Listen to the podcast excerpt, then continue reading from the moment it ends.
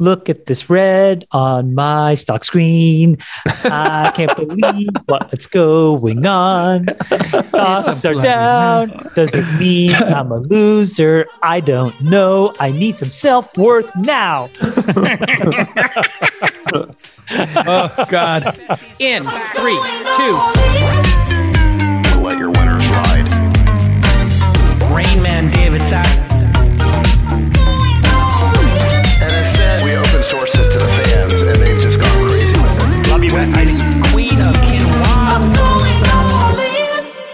Hey everybody! Hey everybody! Welcome back. The All In podcast is back. Apologies about last week. I had a personal emergency. Are we, are we allowed to say why? Of course. I mean, Should You can say it. Go say it. Say it. Say Well, it. anyway, it's a humble brag. With us today Say- on no, the say it. program, Explain it. You want to say it. it? Queen of Explain Quinoa, why. David Stop. Friedberg, Chamath Oh Palihapitiya, my the God. dictator, and the Rain Man himself, David Sacks. I was you on a please- world tour. I was on a world tour. No, no, no. Come All on. right. Just I'll, I'll tell the story. Obviously, I don't like to talk about a certain friend of mine because he's very high profile, and I don't talk about it in public. Just flex. Just, Just flex. flex. Just It's do it and move I on. I have been lifting. I just want to let people No, know the gun are- show's back. No, you been- were backstage at SNL helping uh, Elon with uh, the SNL appearance. Were you not? This is true. Tell us what that was like. Tell us about the backstage experience yeah, at tell SNL. us about the Backstage. backstage experience. I mean, we were we were living it out in real time with you guys, but tell us what it was really First, like. tell us why why Elon recruited you to do it. All right. Uh, so Are you Elon's funniest friend? arguably? Uh, well, I mean, he know. I mean, he's got. You a know, lot guys, press. hold on. I don't you remember the joke in the at Sacks's roast five years ago? Remember when Elon was late and I had that ad lib joke? There were two jokes that I landed at Sacks's thing, which I thought were No, the my two thing. fun. No, Jason, my thing. I and I. When I, wrote wait, mine- when I was being roasted. no, wait, was it Jason's party? Sax. Oh yeah, yeah. Yeah, I hosted. I hosted Jason's roast. That's right. At That's right. It was steakhouse. your roast. It was your roast. Yeah, yeah. yeah. Anyways, okay, go ahead. You're the funniest. Otherwise friend. Okay, known as the f- the funniest night of. All, all of our collective oh, lives. Yes, it was Oh really my funny. god, that was really we funny. have to tell stories from that sometime. Sometime we'll tell the J Cal roast. You probably are Elon's funniest friend and, and have a talent for for writing. Let's not beat around the You bush. do. Let's You not beat around the Okay, bush. Okay, so, are. let's give you thank you. for credit. I'll take the I'll take the compliment. Um, so I left to go on a little trip to go to Austin to see some friends, and then Miami to see some friends. One of those friends uh, uh, who I uh, hooked up with and was hanging out with in Miami was obviously Elon, and uh, he was doing Saturday Night Live, and we were just coming up with ideas around the dinner table, and we were just laughing our asses off, just brainstorming ideas that would never be allowed on television, you know. And um, he said, "Hey, would you come with me to Saturday Night Live?" And I was like, "Oh, that's great. Do you have enough tickets?" I assumed he meant Saturday night, you know. And you know, he said, "No, I don't have a lot of tickets. It's COVID. It's like half his money. I, would you come with me um, to the writers' room and just you know be my wingman, basically?" So I had like three, four board meetings and five podcasts. So I just you know I talked. So it was like an instant yes. so I talked You to check my your wife, schedule. I was like, you had to you had to check your schedule. I didn't have to check my schedule. no, I mean I take my work seriously. You're like so I had to Elon. call- Elon, can you give me about half a second to decide? Well, I had already made the decision in my mind that if my friend needs help, you guys have been in similar situations where you've asked me for help. I've I've rolled with Chamath on speaking gigs or going down to try to you know save uh, Sacks from going into complete utter madness. And, Oh my God, in yes. Cabo. Th- This was not crisis management. Anyway, so you said Anyway, yes, you went. So I You said were- yes, Yeah. and you know, without giving, uh, I, I, well, uh, without giving away anything that was private or confidential, they have a process that they've been doing for 46 years, and we came in, you know, with our own process of what we wanted to do, and it it kind of was, uh, you know, kind of an interesting thing because a lot of the ideas I had were, let's just say, a little too far out for the cast uh, or for the writers, uh, but some of them landed. And I got to spend a lot of time with Lorne Michaels, um, and I really worked on my impersonation of him. He's Canadian. He's Canadian. And I was like, "So, Lauren, tell us who were the worst hosts ever?" And he's like, "Um, it's an interesting question, Jason. You know, we don't like to think of it that way, but um, with um, there in terms of people who thought they were smart and maybe were not as smart as they thought they were, Stephen." Seagal um, was a little bit difficult, and What a there was safe choice. That's a very safe Chris- choice. There was Kris Kristofferson, um, you know, back in '78. He wasn't the musical um, guest. That was Carly Simon, and um, he, he liked to drink. And uh, in this very green room in '78, he had a couple of drinks bef- during the rehearsal, the dress rehearsal. So we we wheeled in some coffee, and like any sports team, when the game starts, we play the game. Okay, so so win. who was so anyway, so who was responsible for the Chad skit? Okay, so Chad's an existing character, and that was a really amazing one to watch because we went to Brooklyn to a warehouse, and the production was incredible. And what the, the role I played, if I'm being totally honest, is to just you know be Elon's friend and be there with him, but also. You know, was that funny for you? Was that fu- should I do that? Should I not do that? Because there are Punch some up. no. You were a punch up man. I was a punch up guy. I wrote some lines without, you know, taking anything away from the writers there who do the bulk of the work and the actors and the set designers. It is amazing to see what they do. Uh, like we had to go through 40 scripts. And, you know, when you read something in a script, it, it's kind of hard to know if it's funny. But then when you put Chloe or, you know, Kate McKinnon or Colin Jost or Che or Mikey Day, like this, these people are phenomenally talented. So all of a sudden the script comes alive. But for the, for the, um, the, the, the, the two punch ups, I, I got really good. I'll just give you one anecdote because I don't want to get myself in too much Were trouble. you responsible for besties in the Gen Z hospital? no skit? comment on that one. I thought that when, as soon as I saw it, I thought of you. Yeah, and then of the other the other one that I thought was incredibly well done was Murder Dirter. Okay, so I had nothing to do with that one, um, and I thought we thought that was like we thought that one was incredibly dumb. Like when you read it on the script, it was like, is this funny or not? But they, you know, this is the thing: you, you add tremendous performance and you uh, add incredible set design. And we were we were in Brooklyn at three in the morning, and Elon comes out with that wig on. In a in a suit, and I, we just start laughing hysterical, and he just goes right into creepy priest. It was That was great. hilarious. But now, you what, know, what, was what really about great. what about the Asperger's joke? Because Yeah, you, that was me. you- yeah, because you use that as a tease uh, amongst people we may mutually know a lot. Yes. Yeah. And so when I heard Yeah. it, I was like, "Oh, that's a Jason joke." So- That's a Jason sure. joke, that's actually But what then- I'm proud of. But what's That- so, to what's me- so, but What what's so OJ? ironic? No, but what's so ironic is the Asperger's joke came out, and then everyone, all these press articles got written saying Elon has admitted publicly to having Asperger's, and he is. We are so proud of him, and it is such a, a moment to come clean about having Yeah. this this thing. And it was like a Jason Shocker. joke that, yeah, this Jason joke that became a, uh, oh my Yeah. gosh, you know what a. I'll tell you, I'm particularly proud of that one because here's how that one went down. They had an idea to do Jeopardy, and it, it was probably the flattest pitch um, because you know it's like 11 o'clock at night. A writer comes in and says, "We want to do Jeopardy uh, auditions, and we want it's a kind of a feature for the cast to do auditions." I don't know if you ever saw the Star Wars auditions or Yeah, the yeah. Jurassic Park auditions, kind of in that vein. So I was like, I, for me, I was like, "Oh, that sounds like it's got potential," but it was a very dry pitch. They didn't have any examples, and when they actually did it, it was like really weird characters that were obscure. So I had pitched uh, my own version of Jeopardy, and Elon had his version of Jeopardy.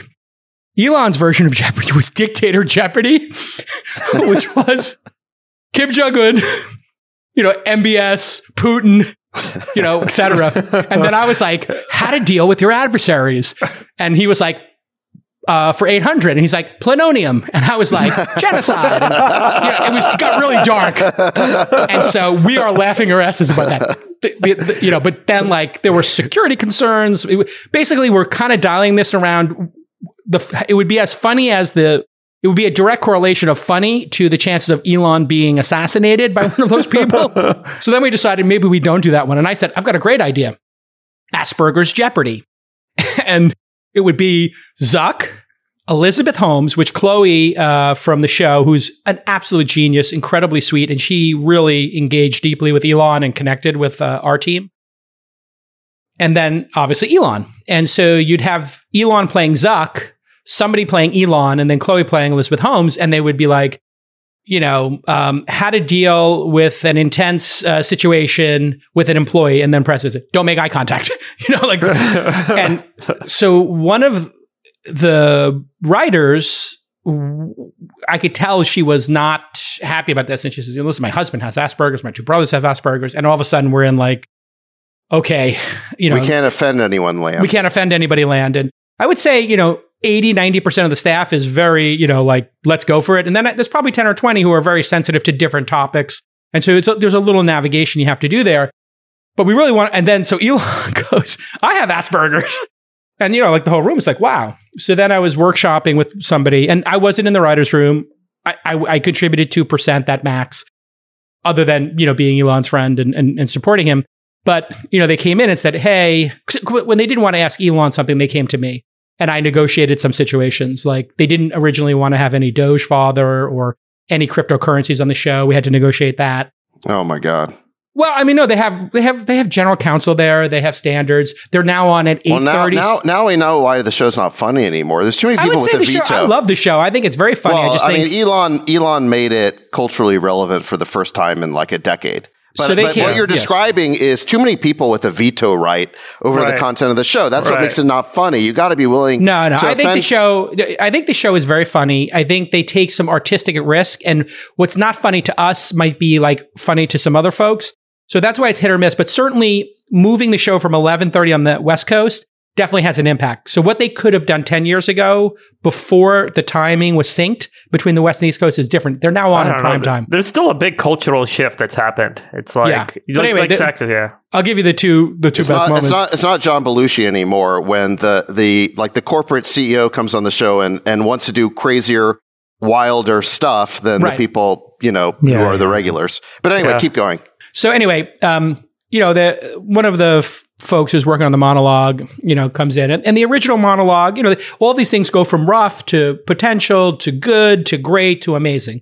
And so for me, it was, you know, just you guys know my career choice. It just really made me think like maybe I picked the wrong career choice because I'm pretty fucking good at this. I should do this. So I was talking to Colin at the after party. I was like, you know, I've kind of made my money already. Is there any chance I can get an internship? He's like, uh, no. but It's it'd okay, be too- Jason. You can you can always take credit for being the third or fourth writer on Elon's monologue. Perfect. Forever. Exactly. Great. so anyway, they're doing the. They, they said they wanted to do an Asperger's joke. I said so. I, I wrote the Asperger joke of, you know, hey, I just want to let people know I'm, I've got Asperger's, and um, um, so there's not going to be a lot of eye contact tonight. So if you see me looking off screen, it's not that I'm looking at cue cards; it's just that I have Asperger's. So they didn't keep the cue card part, but they kept the rest of it. Um, and then they did the OJ joke, which was written by Colin Jost, who is absolutely phenomenal as a human, uh, just as a writer and, and a collaborator. And, and we spent a lot of time with Colin Jost. He came in and um, they had this joke about OJ having been on in 79 and 96. The 96 was a joke. He wasn't actually on in 96. I think that's when he went to jail or something. And I said to him, I said, I don't think people understand the joke. They actually think he was on in 96. He goes, Well, let's just rehearse it. So we're in the green room rehearsing it. And Elon goes, You know, so hey, and um, you know, like OJ, like, you know, like I'm smoking weed on every podcast. It's that's like saying OJ, you know, you know, murdered once and now he's a murderer forever. Uh, you know, and you know, side note, he was on in 79 and 96. And I just go like this, and he killed both times. And the room, there's like a silence, and then everybody goes hysterical. It's like one of my, you know, poker asides. Yeah. It's when, I, when I drop a joke and I take a sip of my wine. That's fabulous. So I That's drop it. I bet there was like a split second where everyone looks left and right. It's like, is it okay That's to it. laugh? No, that's my Yeah. point. Like, is it okay to laugh at this? Yeah. And Colin Jost just looks at me and goes, "That's getting in there." And I, so I landed that one. Um, Yeah. So there were, you know, some moments like that. For me, I, I tell you, I, I, I'll get emotional talking about it. Um, it's one of the happiest times I've ever seen in Elon's life, and I've been with him for 20 years. Actually, you've known him for for 25, obviously.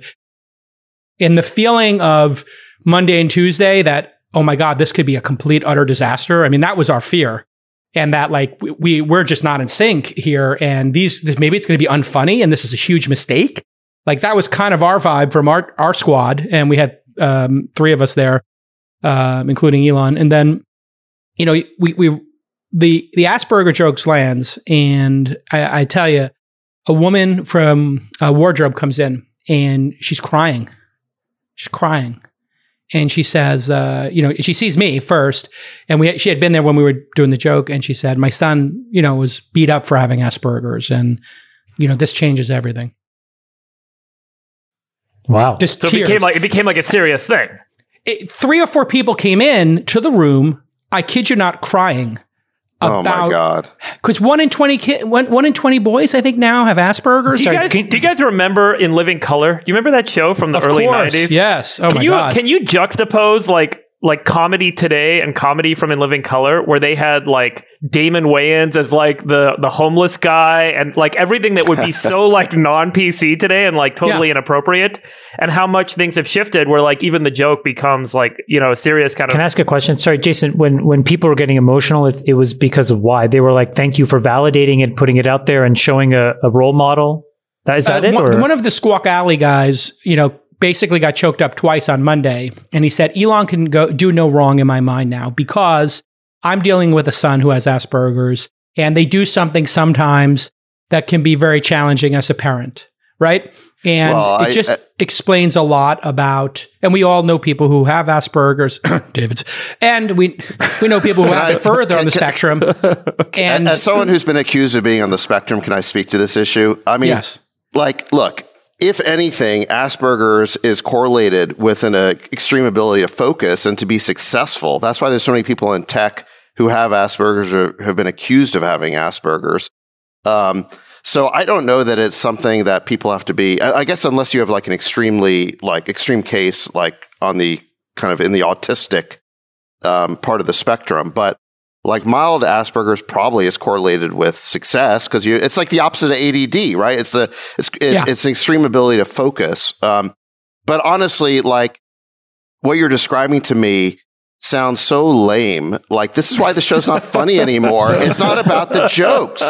Look, Uh, it should be about the jokes. The joke It's- la- I disagree 100%. That joke landed. It made everybody laugh. It may have landed a little too close Well, to somebody. Hold on, guys, guys, just to just to just to disinter the the reason, David, you're saying this is because we all know, at least the three of us, four of us, what was not, what did not make it, and what's on the cutting. That's why you're saying it, and so I think you have Yes, to just kind and of I move can't say on. what You didn't make can't- it to the we're cutting not- room no, no, no. floor, but I will tell you what I will I will reveal one skit that made it No, to no, you can't. You can't. out. You can't. You cannot. You I can.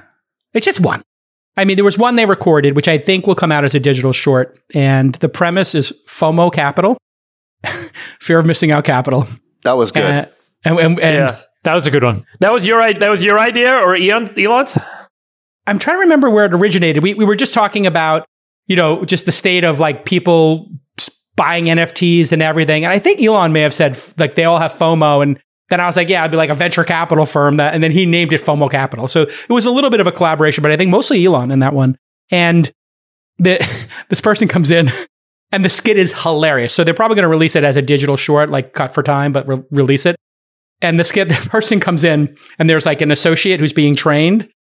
Um, and they're like, welcome to FOMO Capital, where we never say no to nothing. And th- he's like, okay, I, I don't know if I understand that. Like, sit down, you'll get the hang of it. And then people come in with increasingly ridiculous ideas. And I'll just tell you one of them, which was a woman comes in, goes, so you guys know impossible meats? This is impossible vegetables.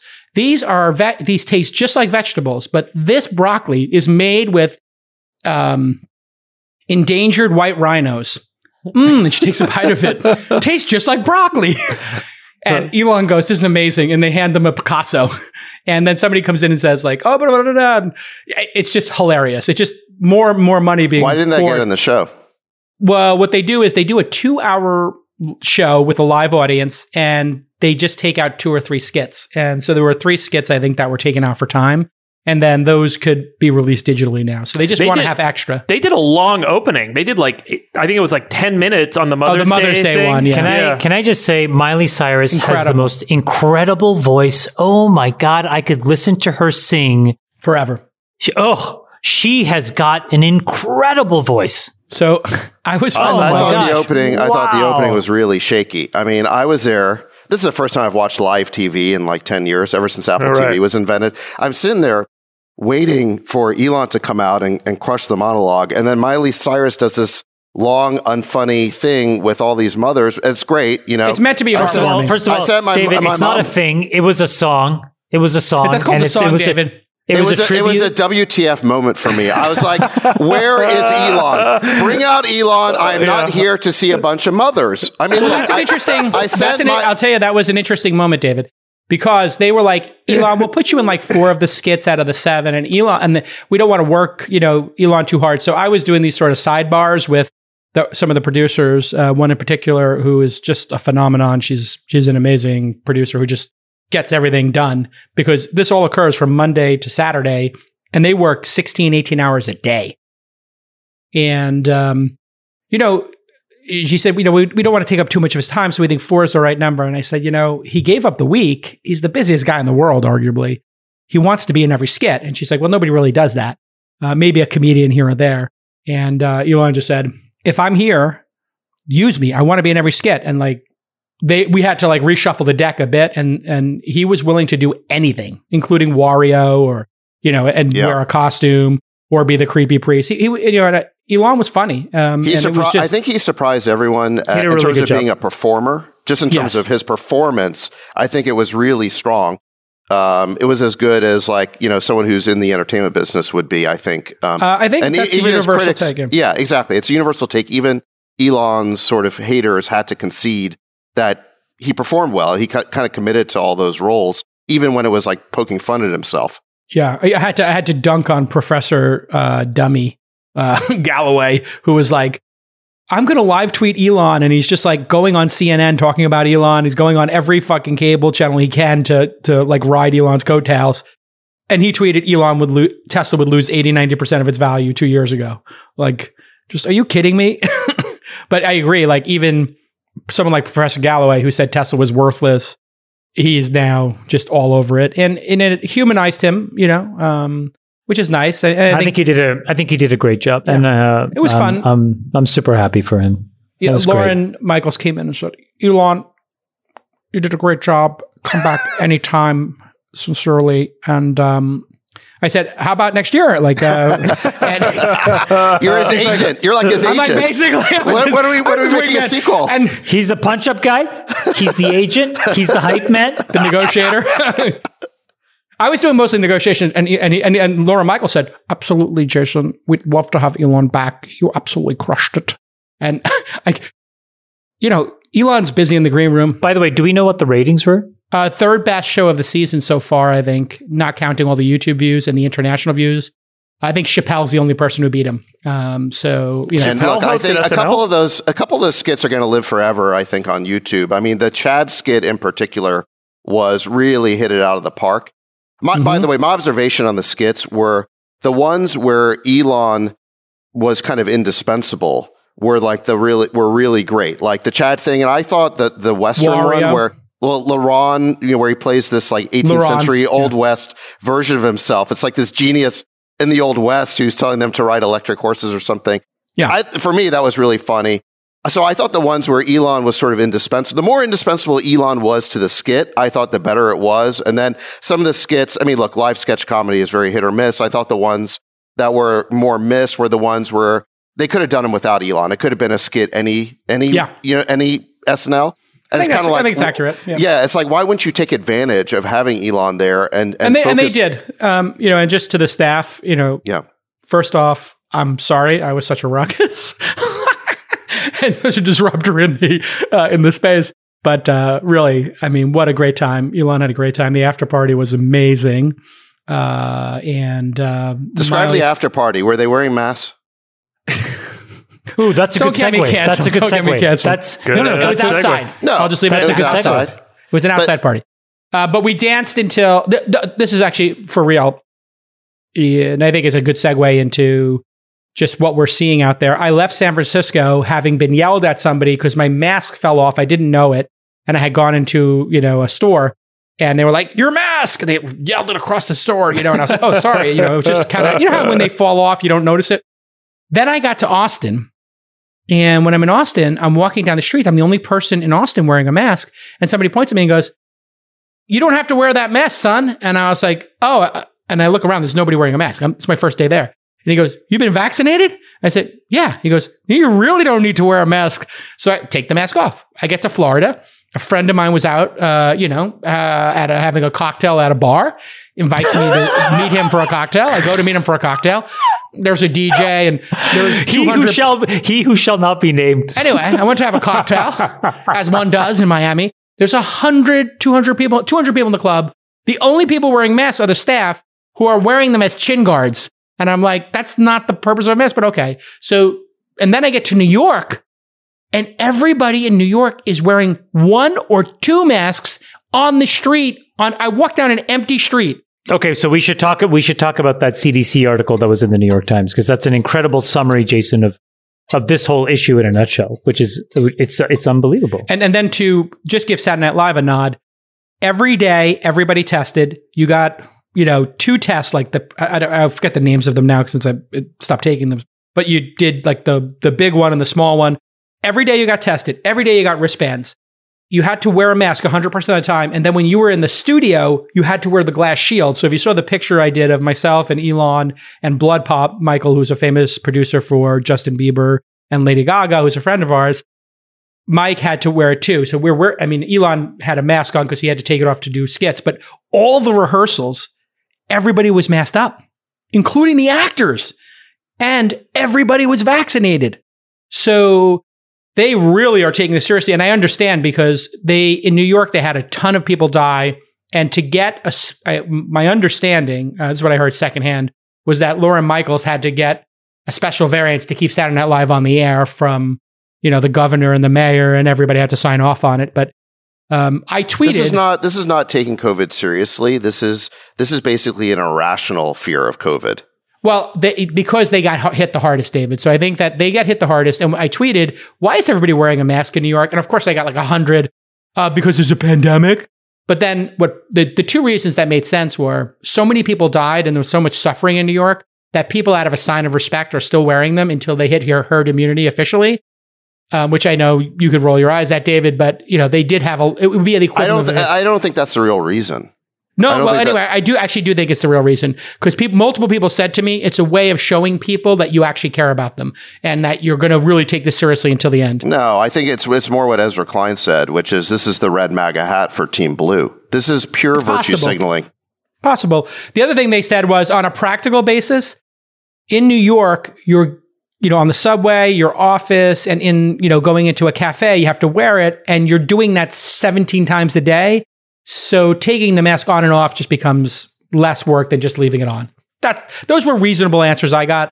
But anyway, somebody summarized the story. Another another reason I think is that look, if you're if you're in a blue part of the country, um, the media sources for Team Blue are still promoting this idea uh, that outdoor spread is a thing, that it's it's a risk. Um, we're we're finally now getting. I mean, we, we've known since last summer that there were no cases, no documented cases of casual outdoor spread anywhere in the world. The Atlantic was reporting on this. Okay. This is not a conservative publication. This is a liberal, a, skew yeah, liberal publication. Liberal okay? leaning. Yes, exactly. So we've known since last summer. I mean, when Gavin Newsom declared that we weren't allowed to go to the beach, it was widely mocked. And so only now is the CDC getting around to loosening its guidance on outdoor mask wearing, but it's still not loose enough. And so there was a great article by David Leonhardt in the New York Times that just came out, I think yesterday or two days ago, called about the cautious CDC. And and what he said is, by the way, this just validates everything we've been saying on the pod for the last few months. Leonhardt chronicles the the sort of absurdly conservative um, guidance given by the CDC. Basically, the CDC continues to suggest that outdoor transmission accounts for up to 10% of cases when the real number is certainly under 1%, is probably under 0.1%. And this is all based on a single study in Singapore where that was misclassified. It was based on a construction site that really wasn't even an outdoor spread. And yet the CDC still insists that unvaccinated people need to wear masks outdoors, that vaccinated people wear them in large public values, and that children at summer camp wear them at all times. This is the current CDC guidance. And so yesterday, when the head of the CDC was pulled in front of a congressional hearing and asked about this, uh, she doubled down on this less than 10%. And, and the reason why it's so misleading is technically speaking, less than 10% is correct. But when the real number is 0.001% or something like that, it's highly misleading to give 10%. And the well, reason the, the line in the article, which I loved is it is accurate to say that sharks eat less than 200,000 humans a year. But it is also more accurate to say sharks attack 150 humans a year. Right. And 150 is very different than 200,000. But if you say sharks attack, you know, 200,000 people or less a year, y- you would think that it's a, it's a much bigger problem than it actually is. And I think that's the whole point, which is we, um, we're not being scientific. We're being emotional and reactive. And the paper that Leonhardt um, references, basically, they took this data that identified how spread was occurring empirically and identifying, you know, through tracing, you know, where are people actually picking up COVID. And that's really where this empirical evidence suggests we're talking about a less than 0.1% casual outdoor spread rate. And you can see that empirically in the data but then there's also this deterministic kind of approach where you could say, like, look, how does spread happen? Spread happens with viruses. We know that viruses need to live in liquid in order to survive when you're outdoors. If there's any amount of wind or UV light, um, the virus can very quickly degrade. The protein can degrade. The RNA doesn't transfer. And so there's a, a deterministic rationale for scientific rationale for why that may be the case. And this evidence that this paper, which I've now shared, kind of gathers together shows that um, you know that that is indeed what the statistics are showing. Um, and so, yeah, you're right. But I think the the precautionary principle, David, is where the argument would be made on the other side, which is, you know, what's the cost of wearing a mask if there's any risk at all? Um, and by the way, I'm not I'm not making this case personally, but I think that's where a lot of people would would make the counter argument um, rather than debate the facts and the evidence and the science. They would say, but who cares? It's just a mask. Why does that matter? Um, and so I think the question is, why does it matter, right? Like, why does it matter if they're telling us to wear masks? Is there really that much of a cost to people to do that? Well, I mean, if people are doing it voluntarily, that's their right to, to do so. But the question is mass mandates. Should we continue to have mandates on the population for something that isn't necessary? And look, I was one of the first people in March of 2000 to call for mask wearing and mask mandates because we were seeing the data out of the Asian countries showing that they were effective. They were high cost or high benefit, low cost. So I was in favor of it when there was a, a pandemic raging. But when T zero, the rate of transmission is in free fall everywhere. And now we've learned that outdoor spread is not an issue.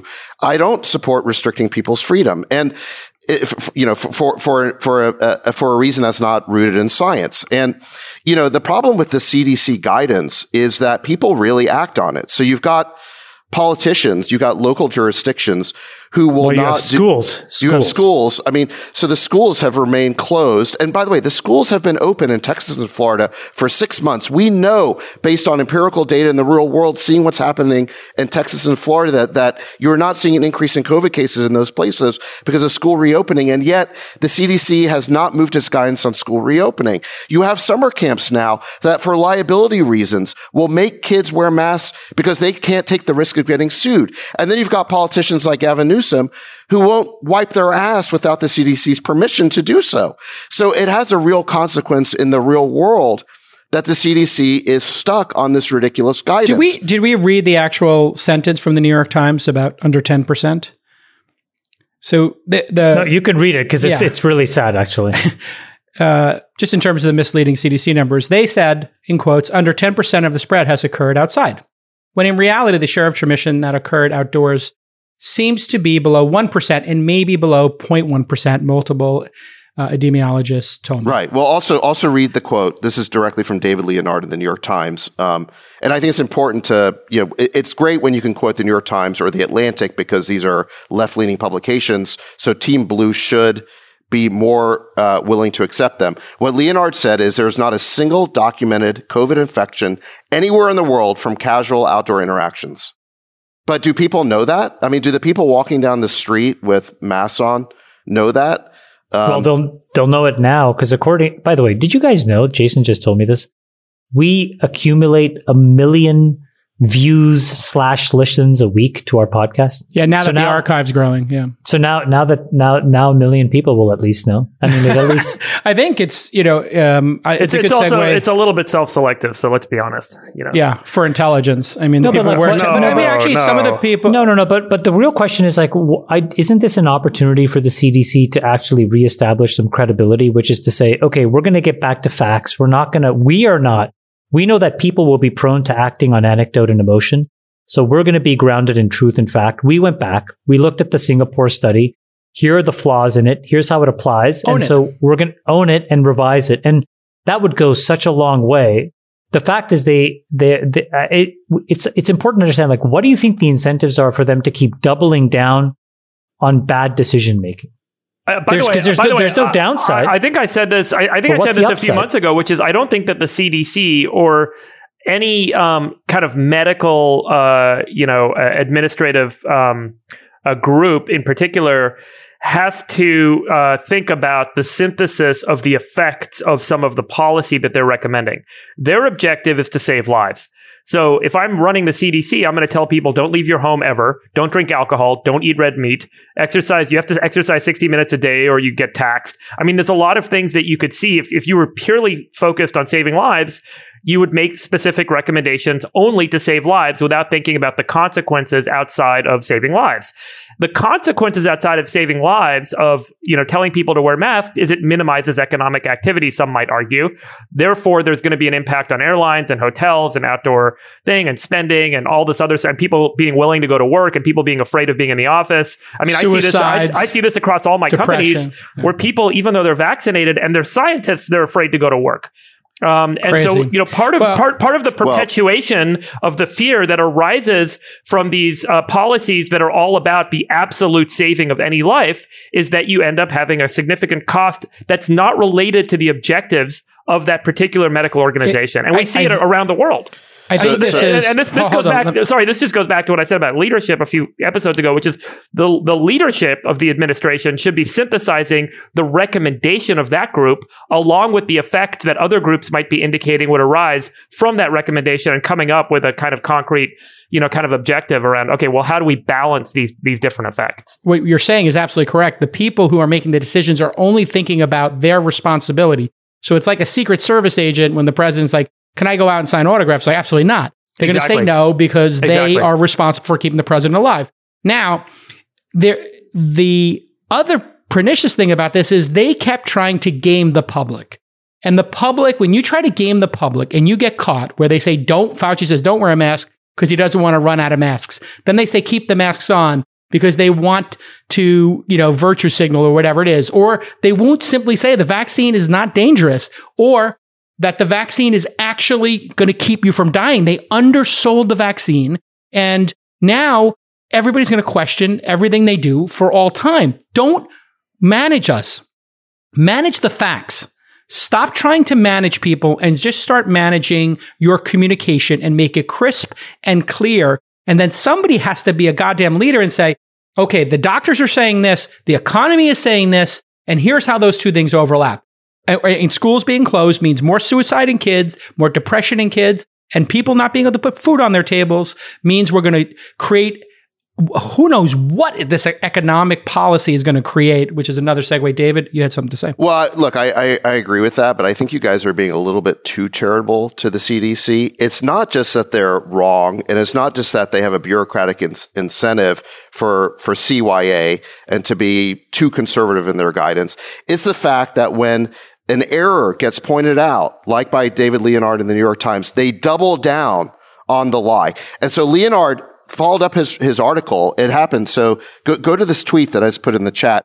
He said at a Senate hearing today, Senator Collins asked CDC Director Dr. Walensky about today's edition of Morning, which was his article, which explains why the CDC's claim that less than 10% of COVID transmission is misleading. And Walensky then doubles down and has a bunch of excuses and basically defends this 10% number, which is a lie. Now, why would the CDC be doing this? There is separate reporting by the New York Post. Go to this article on teachers unions collaborated with the CDC on school reopenings. So this guidance that the CDC put forward on school reopenings, the teachers unions were part of writing that guidance and all of their suggestions were actually accepted and incorporated by the CDC. Now, how is this science? This is politics.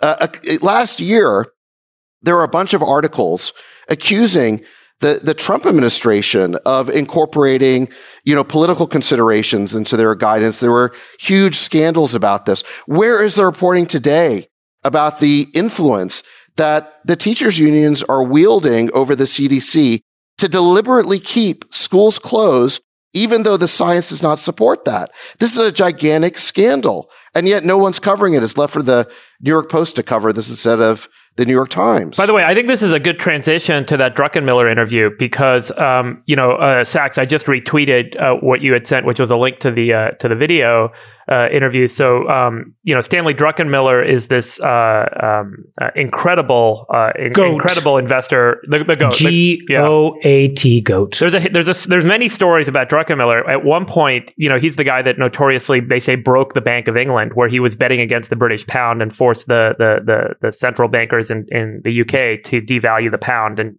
he's made billions of dollars managing initially George Soros's money, and then um, spun off and runs his own money now as an investor. And so he he's a, a, a macro guy. So he thinks about kind of macroeconomic conditions and effects, and he talks a lot about Fed policy. So he gave this interview on CNBC, um, and I think the uh, you know the, the the most kind of prescient quote, uh, and it was also based on an op-ed he wrote, right, Sacks, in, in the Wall Street Journal. Yeah, yeah. But Yeah. the interview is fantastic. The TV interview is great. Just watch that. The interview is great, and he said uh, in in in the write up, he said clinging to an emergency after the emergency has passed uh, is is what the Fed behavior indicates right now. And I think that you know, kind of what we're talking about broadly is perhaps the emergency in the United States, where you have this uncontrolled increase in COVID cases. That's not the case today. So the emergency has passed. We still have COVID, but it is not an emergency. And the point is, there's a lot of institutions and individuals and businesses that are still operating as if we were in the throes of the emergency. In, and so Druckenmiller is making The the, Fed, case that especially the Fed, the Fed. and the Fed policy is acting as if we're in an emergency. But broadly, we're seeing this across a lot of institutions like the teachers' unions and others, where people are effectively, you know, never let a good emergency go by without taking advantage or whatever the, the saying is. Never waste a crisis. Never waste a crisis, and the crisis keep the crisis going is kind of the model everyone's in right now, which Milk is like the crisis. Totally. Milk the they crisis. Are. They're keeping it going as long as they can. And Druckenmiller gave some pretty amazing quotes. He said that, well, first of all, he described our current monetary fiscal policy as being the most radical he had ever seen. And this guy's been watching markets for decades. The Fed has pumped 2.5 trillion of QE into the economy post vaccine, post retail recovery. He said that right now retail demand is five years above trend, meaning not only has retail demand fully recovered, it's where, if you look at the trend line, it would be five years from now. So they are pumping like demand like crazy. They've issued 6 trillion of new debt. And then this is the thing I didn't know at all. He said the Fed is buying 60% of new debt issues. Without this, the bond market would be rejecting this massive fiscal expansion because interest rates would become prohibitive. And he said that when, when interest rates revert to the norm, the historical norm, interest expense on our debt will be 30% of the government budget. So, I mean, Well, think just- about that. That Just look, the the the markets have had to intervene, and we have essentially decoupled um, what the government thinks is happening with what the capital markets needs people to know. And that's a really unique dynamic. Like, I mean, I'm, I, I'm not nearly as successful as Stan or have been in the markets as long as him, but in my 20 years, this is the first time I've really seen that. So just to give you a sense of this, you know, the markets are now acting to establish inflation expectations that the Fed just seems to not want to do anything about. And what was, so for just to give you guys a sense of this, like, you know, when in February, the markets really kind of had its first capitulation, what happened was that all of a sudden people digested all these facts that Stan just said and realized, wait a minute, like all of this money is going to drive prices higher. And so what they did was they took the, they took the yield on the 10 year bond up by like 150, 100 basis points. And the markets freaked out. They went from like 0.75 to 1.75. And the Fed came out and said, Hey, hold on, nothing to see here. This is, everything's going to be fine. But then everything since then has been tr- sort of leading to this realization. Commodity prices are up 50%. There's this kind of like joke that like, you know, you see a bed of lumber moving across a railroad. It's like a billion dollars of lumber just because of how expensive it is. You know, there are shortages everywhere. You'll be shocked to know that today Chipotle put out the following guidance, which is they said they are increasing the minimum wage to $15 and that within three years, you can make $100,000 a year at Chipotle. Yeah. That is as much as some engineers and coders in the United States. Dara Khosrowshahi, the CEO of Uber, said on uh, the Uber earnings call last week that the um, average hourly rate that some drivers in New York, Uber drivers in New York, were getting paid was 38 bucks an hour. What? $38 an hour. So what does all of this mean? I think what Stan is trying to say $100,000 a year. but we're in this weird place where we've decoupled the government institution that's responsible for fiscal stability and then the overall capital markets used to work in tandem and they're no longer working in tandem because you have a narrative and a set of data points that aren't supported by the facts. And so this is an interesting thing. So in the CDC versus the American people example, there's no way to push back, right? I mean, governors can act independently, cities will act independently, but at the end of the day, you know, the teachers unions are working with the the CDC, the school camps have this guidance and you're stuck in this morass. In the capital markets that's not necessarily true, and so you can change and you can you can re-rate asset prices based on sentiment. And I think what everybody is saying in this example is we're past the emergency. We've put too much money in the economy we need to reopen and we now need to face the fact that there are massively rising prices, which means that there will be inflation. And if you don't act, the capital markets will continue to act for us.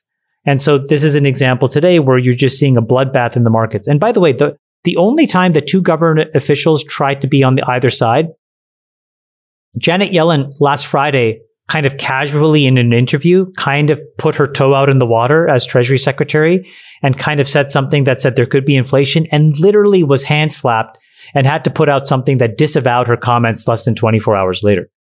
Um, so that's well, where there, we are. There, there's there, it's a bloodbath in the markets today, and there's been one for the last couple of months, and in particular, all the growth stocks have been hammered. And just to build on what you're saying, Chamath, so there's an announcement today. There's some data that the the uh, inflation, the CPI is up 4% uh, and climbing. And so people are now pricing in big interest rate increases. And so that makes growth stock, that hammers growth stocks because all the earnings are in the distant future. And so they get now discounted at a higher rate. And so the valuations get absolutely hammered. So, you know, it's, it's, it's absolutely souring. Uh, the, the markets are basically souring on this Biden agenda. And, you know, I just, you know, I, I, I'm beginning to wonder if Biden's going to be a Jimmy Carter here because, frankly, all he had to do was leave things well enough alone. COVID was winding down. We had a vaccine. All they had to do was distribute it to as many people as possible, end COVID, let the recovery take shape. And instead, they pushed this insane $10 trillion agenda of taxes and spending that are now overstimulating the economy, that are causing inflation, that are now Well, fa- creating interest rate increases. No, that's that's not that's not true yet. Meaning he did do a good job on the vaccine, David.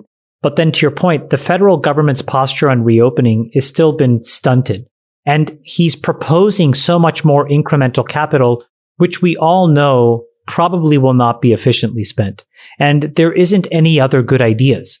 And so he believes his path to reelection, which is true, is to spend and to put money to put money into the economy. I think it's to going to backfire. I think it's going to backfire massively. and and to tax right so he's the spending he's And trying to, tax. he's trying to offset with higher taxes on the wealthy which uh, you know from his point of view is not going to affect and, and the, the analysis is probably fair it's not going to affect his his voter block um, uh, this is going to significantly this is going to backfire massively. Look, if the economy turns, we were set for a post-COVID boom, and right now that is all at risk because, Chamath, like you're saying, they're keeping the economy closed or part, parts of it way too long. They then overcompensate for that by printing a ton of money, and then they overcompensate for that by raising By the way, taxes sorry, too much. Just to, just to build on that. So that second step of their overcompensating their inability to open with money is so true because then what happens is your labor force stays impaired because people make enough money by not working. This is the key that- issue right now for a lot of businesses. I mean, you have restaurants that are overbooked, cannot get servers. Jim Cramer was saying he's he's up to eighteen dollars, you know, per hour per servers. He's going to move it to twenty. It won't make a difference because with that extra three hundred, I think in federal st- uh, federal unemployment, plus three to 700 i think depending on where you are you're now at 60 70 80% and people are like well people will still go to work and it's like yeah but you're saving commuting and you probably have side hustles and you've lowered your commute expense so what is going to incentivize people to go back to work we are now running a dry run with cryptocurrency and you know stimulus a ubi experiment and the result of this ubi experiment is uh, negative economic growth or uh, throttled economic growth. We cannot be productive if people don't want to work and contribute. So, We- just to your point, we, we on, need on more Friday, people to go to work. So just to your point on Friday, Montana, which was part of the federal government's, um, you know, pandemic related UI benefits program, basically said that we're canceling those benefits and we're opting out. And on top of that, I think they're now offering a $1,200 bonus to return to work. And the problem is because they, Montana now has a severe labor shortage, but it's not just Montana. It's every state in the union. So we have these two opposing forces, right? We have so much stimulus we have um, an undermotivated labor force. We have more taxation that's also just going to be wasted. So very poor ROI.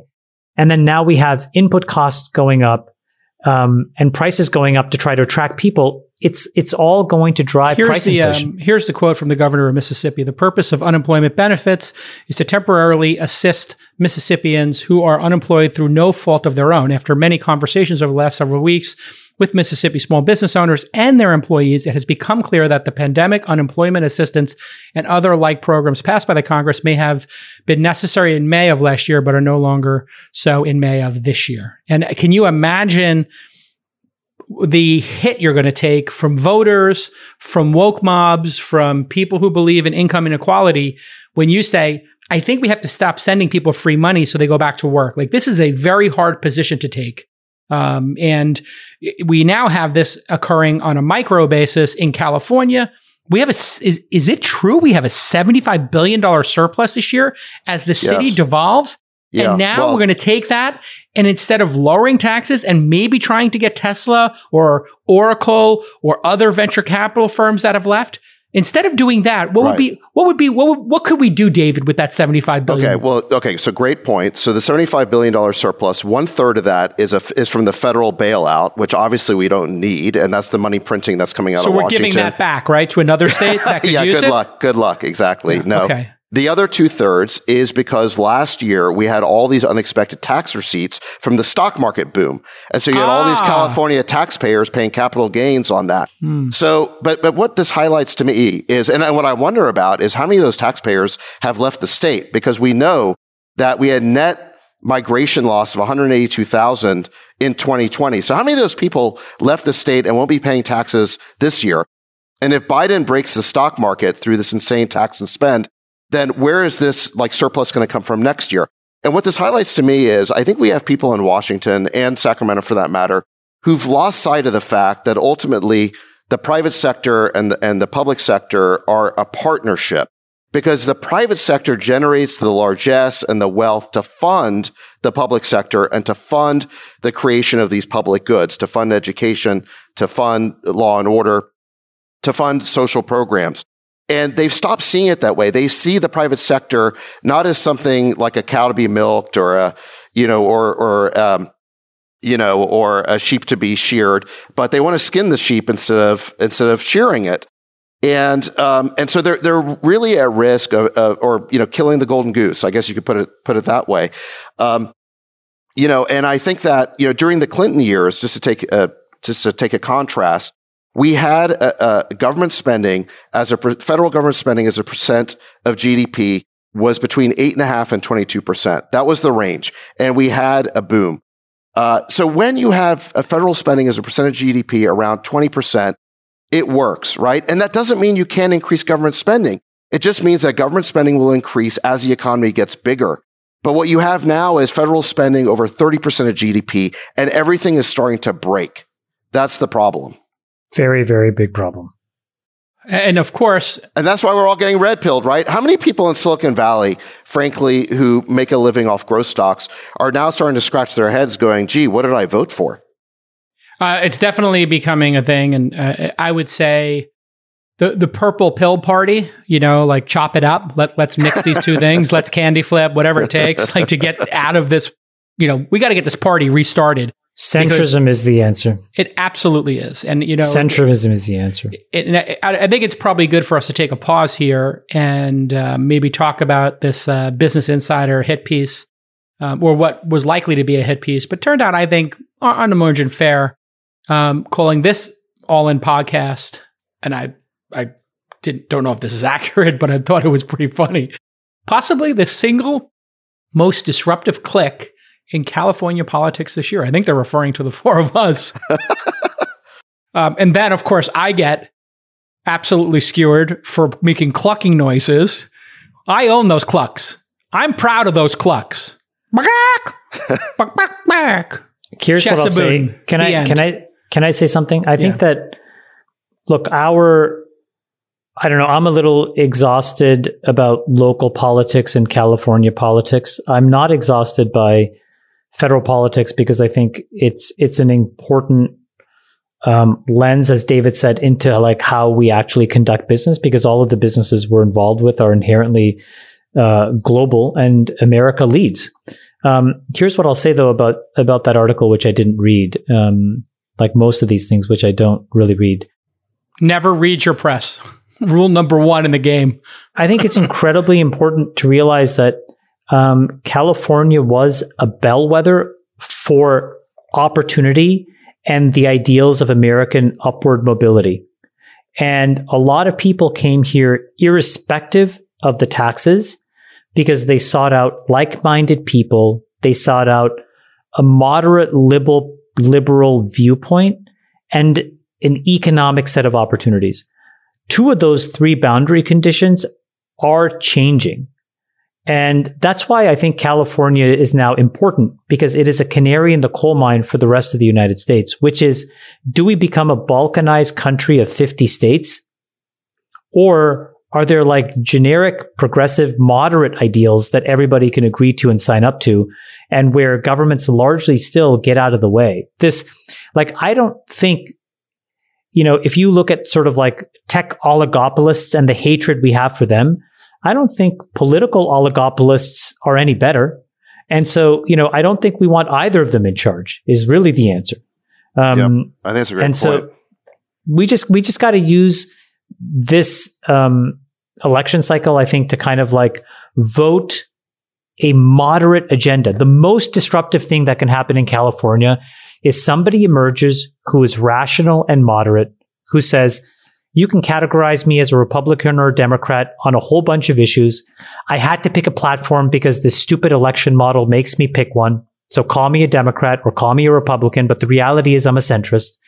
Here's what I believe. And if that person gets voted in, then hopefully it changes the conversation for the rest of the country. Otherwise, we are headed to 50 balkanized states operating independently. And Jason, the thing where you make a joke is actually kind of sad. If you get $25 billion and you don't need it, the ideal thing is that you actually give it back to the federal government because you think there's some accountability for all these dollars and it actually is the right thing to do.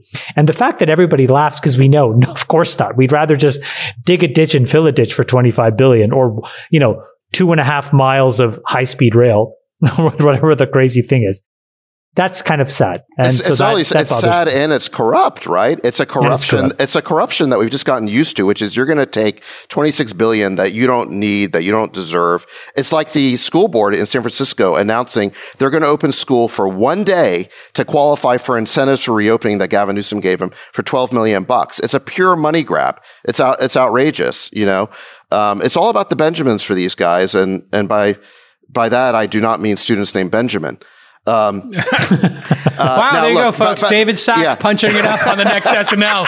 I wonder, I wonder why Elon didn't invite you to come with yeah, him. I'm, I'm going to stick with my. I, am not as good as you, Jason. I'm going to stick it, with my, my day job. But but but let me. Can we go back to this article? I want to give you my two cents on this article. Um, I did. Uh, I, I you know it was behind a paywall, so it was hard to to read, but I got a copy of it. Here's my view on it. First of all, I think they did pull their punches a little bit because we did the pre-buttal you know, we called them out before yep. based on their very biased list of questions they sent me. But in any event, they, they kind of pulled their punches a little bit. But the article was kind of suffused with this how dare they pissiness, you know, and in a couple of areas. One was, you know, the reporter was very upset that we're going direct, right? We've talked about going direct, meaning um, going around reporters and speaking directly to the public. It's kind of well, how dare they do that? You know, they should be talking through us. You know, uh, uh, you know, we the objective reporters, and then we'll tell the story for them. No, we're going direct. We want to have an influence. We want to speak our minds. Um, and the second thing they're upset about is the fact that we're contributing to these elections.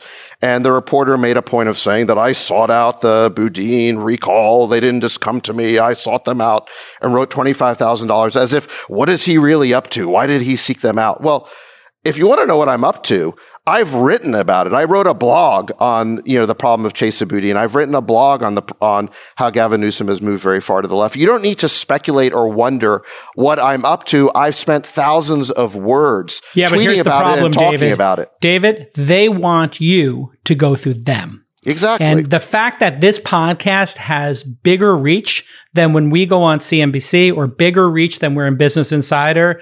And, you know, when the New Yorker article on Chamath comes out, more people will listen to this podcast than read that article.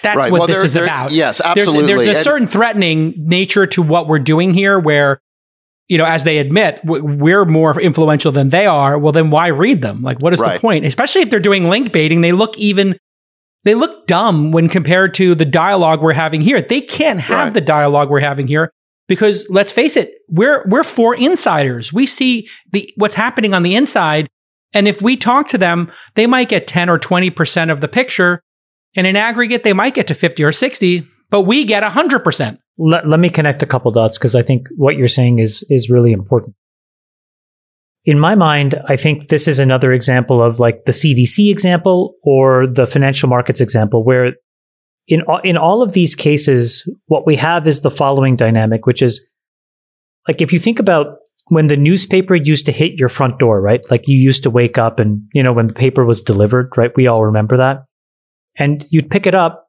and it was a physical paper. Now I'm just going to use it uh, this number to make to make an example. Let's just say it was eight and a half by eleven you take this eight and a half by 11 piece of paper and what you have is a fixed container. And so what there was was inherent competition. And so inherently you had this leverage where it was only the best things that got into the paper, right? They segregated by sections. People wanted to advertise against it. And having a fixed amount of, con- of real estate really made that real estate precious. And I think that that was really, really important. Now think about what's happened.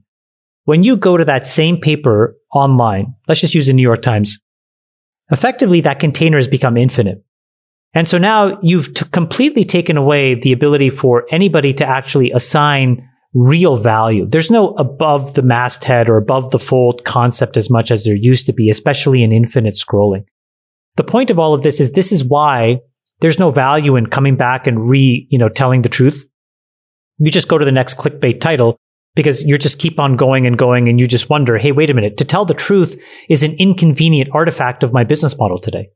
Whereas before, telling the truth was really important. It was an anchor which created more value for you to sell ads.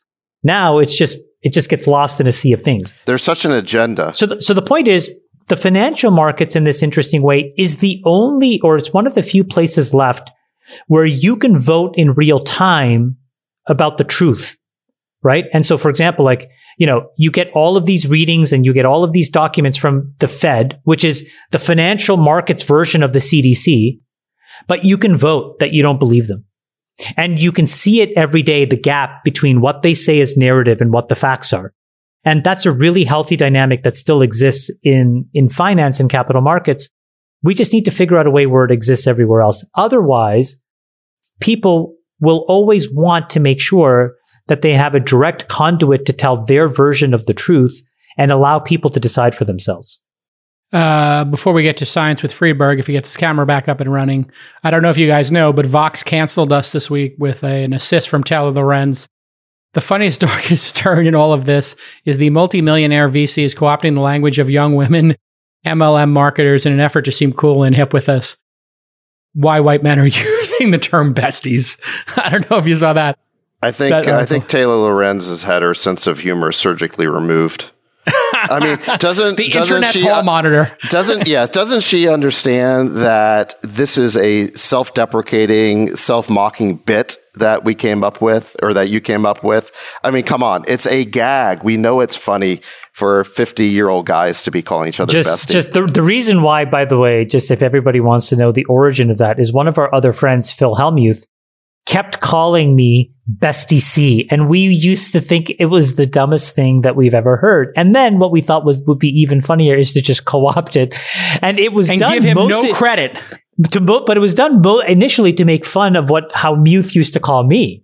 Because then we used to call well, Hel- Hellmuth actually has the maturity level of a teenage girl. So That's true. That's true. With the name dropping, I don't. I, when he used the term bestie, he was not using it ironically. Whereas No, it was on brand. we, we're using it's it ironically. brand. Ironically. yeah, yeah, yeah. Hey, um, let's talk a little bit about science so we can keep the Friedberg ratio up for all these Friedberg stands, including the pe- per, whichever maniac is running Friedberg's dog's anonymous Twitter handle. I don't know if you talked to Twitter security about that yet, Friedberg. My dog's on a walk right now. He'll come back and then he can tweet later as well. It is my it is my dog that runs the uh, the account. Yeah. Yes, so much for our ratings. No tweet. Yeah. What What is your dog's name again? Monty. Mon- Monty Montgomery Wiggins.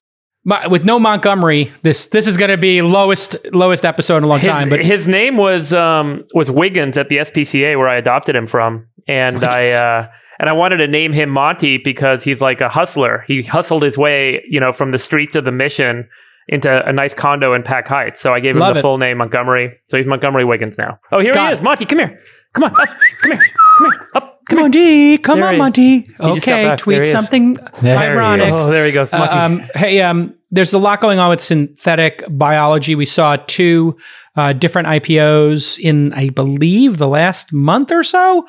Tell us about um, the the Gink Ginkgo Bioworks public offering and the Zamergen IPO. Zymergen. Well, so, so, so so the the premise of synthetic biology, which dates back, you know, many years, right? Genentech is one of the first companies uh, to uh, effectively use synthetic biology to uh, to to make products. So you know, Genentech and Amgen started making these proteins that that became biologic drugs.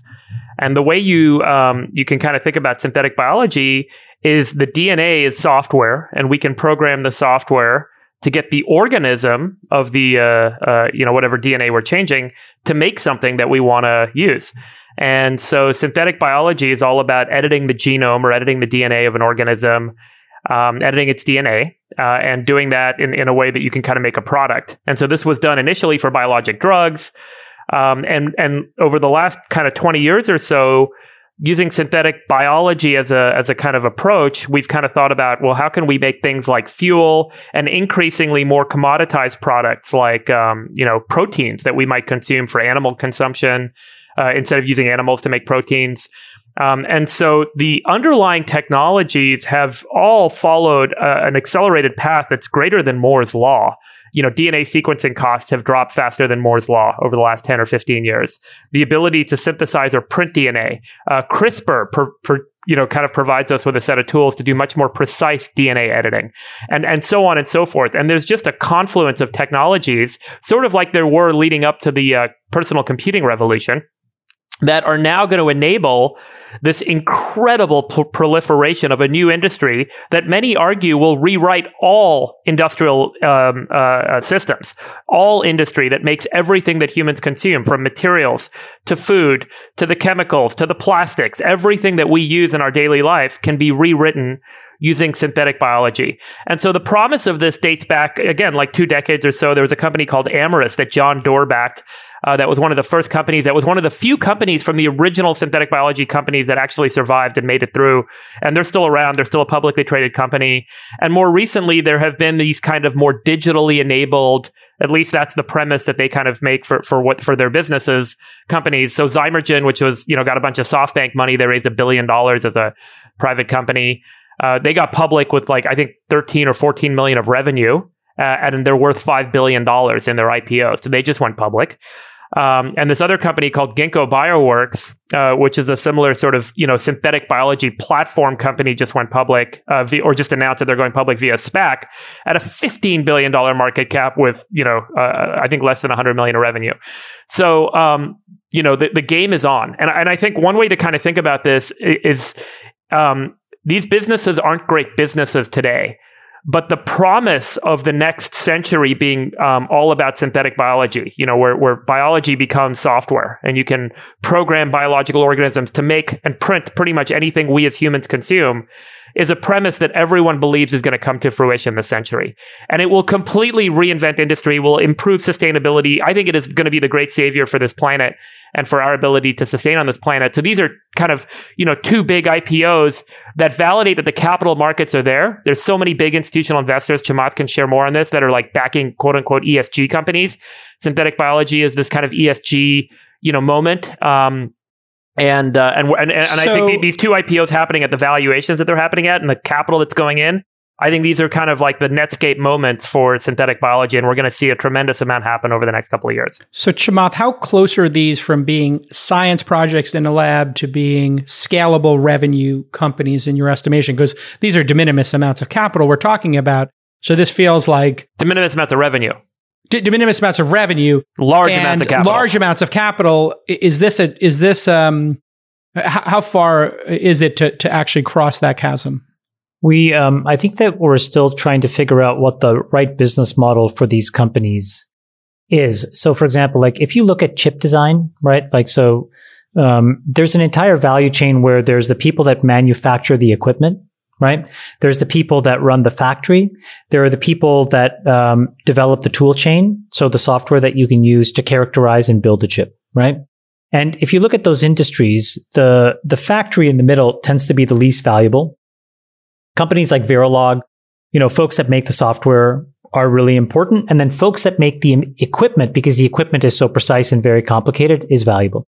If you translate that to biology, we need to sort out where the value is going to be. So the, the, the amazing thing about Ginkgo is what its promise is, what the promise that they, that they're going to make to the market is we're going to make, um, biology programmable so that the, the, the, an entire generation of biologists and chemists who would otherwise have not been able to just actually literally like write into a command line interface and generate um, biologic samples. We're going to be able to enable that the same way an electrical engineer. So like, you know, for example, like, you know, when I was doing internships or you would literally be writing Verilog and it would get, you know, basically generating what was called a net list and you could send a net list to a fab and all of a sudden out comes a chip. So that's what we're trying to do. The problem that they have to figure out now is, are you a tool provider? Are you, you know, pick and shovels? Are you doing it yourself on balance sheet and taking risk? Company? Yeah. Are you a product company? And this is where we're too early to know what the answer is. But as the market sorts that out, as David said, more people will get comfortable applying money. This is why Zymergen and Ginkgo um, are two really important data points because as David said, it will force the market to help these companies rationalize where they are and what the tool chain looks like and compare it to semiconductors. And in that, you're going to have an entire generation of companies get built. It's super exciting. I, I spent time in and around these businesses without getting too specific. And uh, I think they're really compelling, really interesting. And this is, I mean, I never, I, I, I don't generally speak my book, but this is where I spend most of my time, right? So I really am making a bet on my career and my capital and my time on um, synthetic biology um, uh, and uh, and the opportunity it presents for our species this century.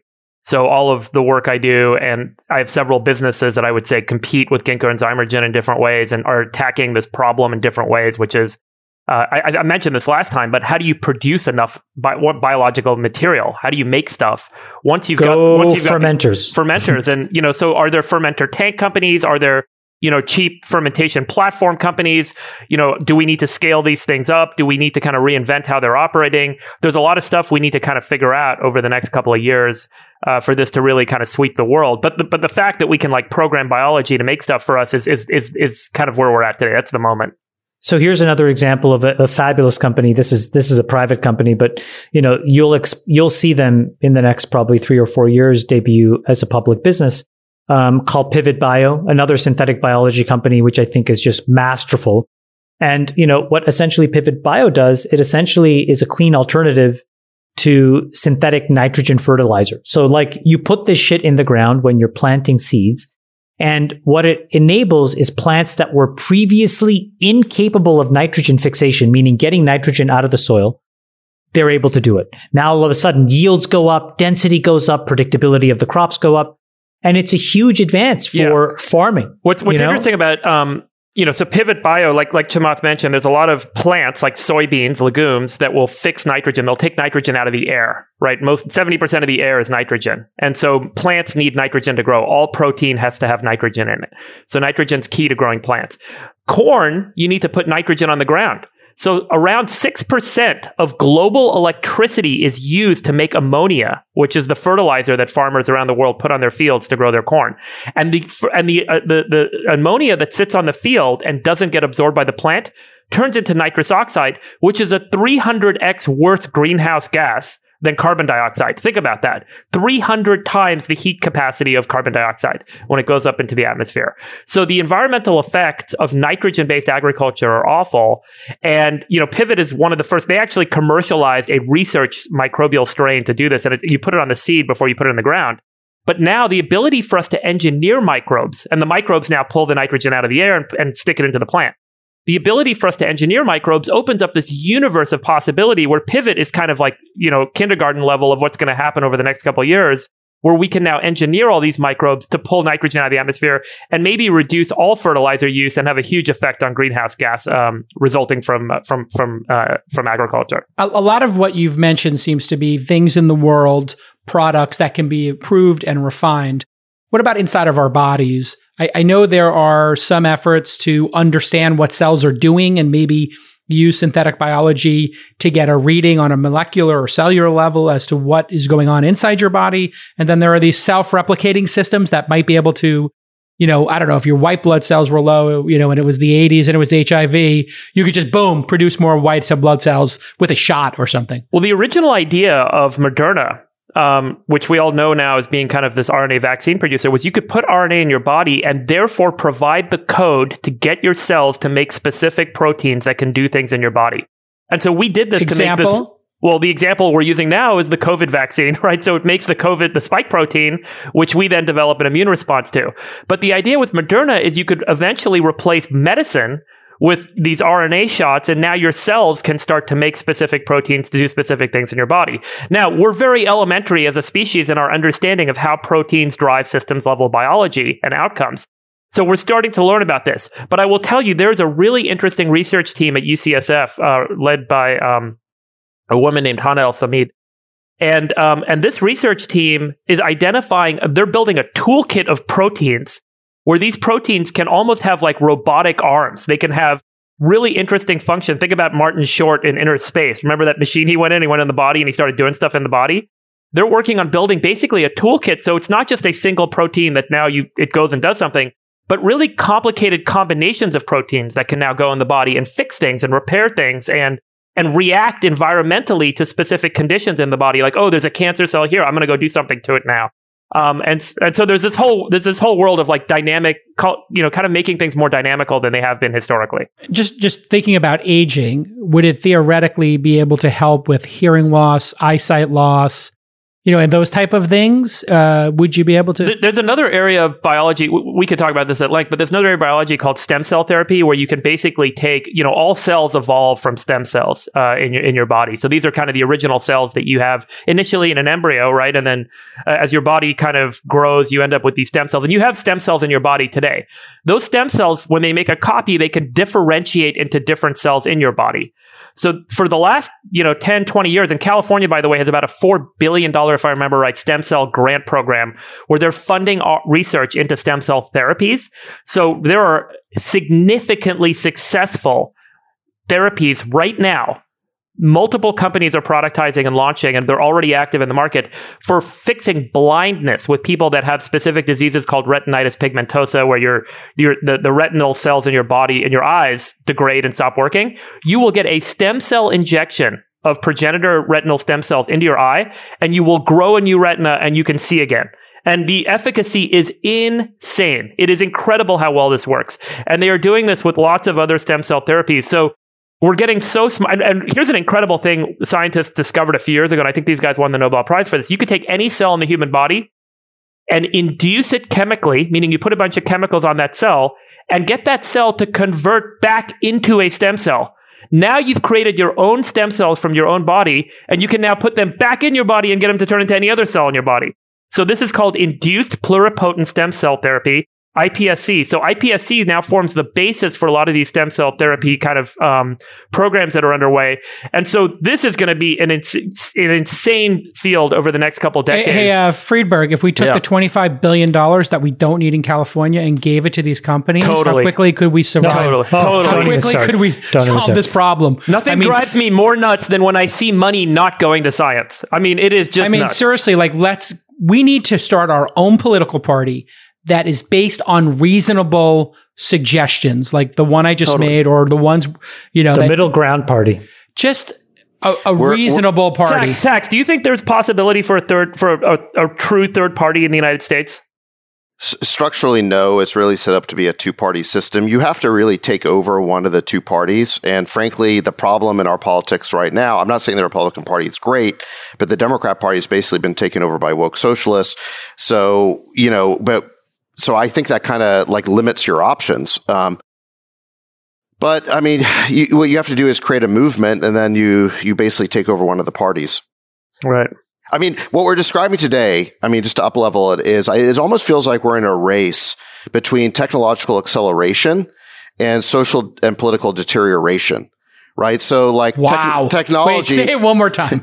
we're, we're in a race, I think, for the future between technological acceleration and social and political deterioration. wow. And the question is, which one of these forces is going to win the future? Everything Friedberg describes is incredibly hopeful, right? We're going to be able to cure people with all these miracle technologies.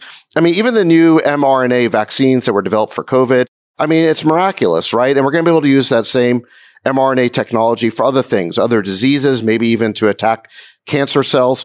So there's so many positive things happening, and we all see it in the technology ecosystem there's been an explosion of wealth creation and opportunity created over the last 20 years in technology. And so we have this very positive force. And then everything that seems to be happening in our politics and society is negative. It's, it's involves deterioration. It's, it's basically, um, special interest corruption. It's, um, you know, it's basically people wedded to these insane ideologies. And you're right. Like what we really want is just a pragmatic, a pragmatic party that allows the private sector to do its job, generate the wealth necessary to then fund social programs instead of trying to upturn the whole system, uh, which is what it feels like so many people in, in power are trying to do today. Yeah. So I registered uh I registered Reason Party for us if we if we ever want to go there. So if you want to bookmark Reason Party, let's uh let's let's uh talk about this tonight, boys, because I gotta run. oh, and oh, is it on? Yum yum. I'm I'm gonna see two of you tonight. I cannot wait. Sacks, you Cannot gotta fly wait. up. You gotta Come fly on, up. Sacks. What What's are you the point of having a bird if you don't let the bird out of the cage? Our friend from LA is flying up. Yeah. I mean, you can Our fly other up. friend who puts the ball in the All right, yeah. basket is Exactly. Uh, coming. yeah, there are many friends. LA many friends. Come on, Sacks. Come basketball on. Basketball friends. Free the bird. I'll take it under advisement. Speaking of Bird, they just announced a, a SPAC today. So Oh, here comes Oh, the here plug. go. Here we go. Oh, Here we go. Love you You guys. ain't got no fuckings. I gotta go. Plugs. I gotta go. I'd like to give a Back shout out to Bird on Spec. I love you, besties, and we'll see you, See you next tonight. time See you guys. on the All In Podcast. Bye bye. Love you guys. we'll let your winners ride. Rain Man David Sacks. And instead, we open source it to the fans, and they've just gone crazy with it. Love you, West.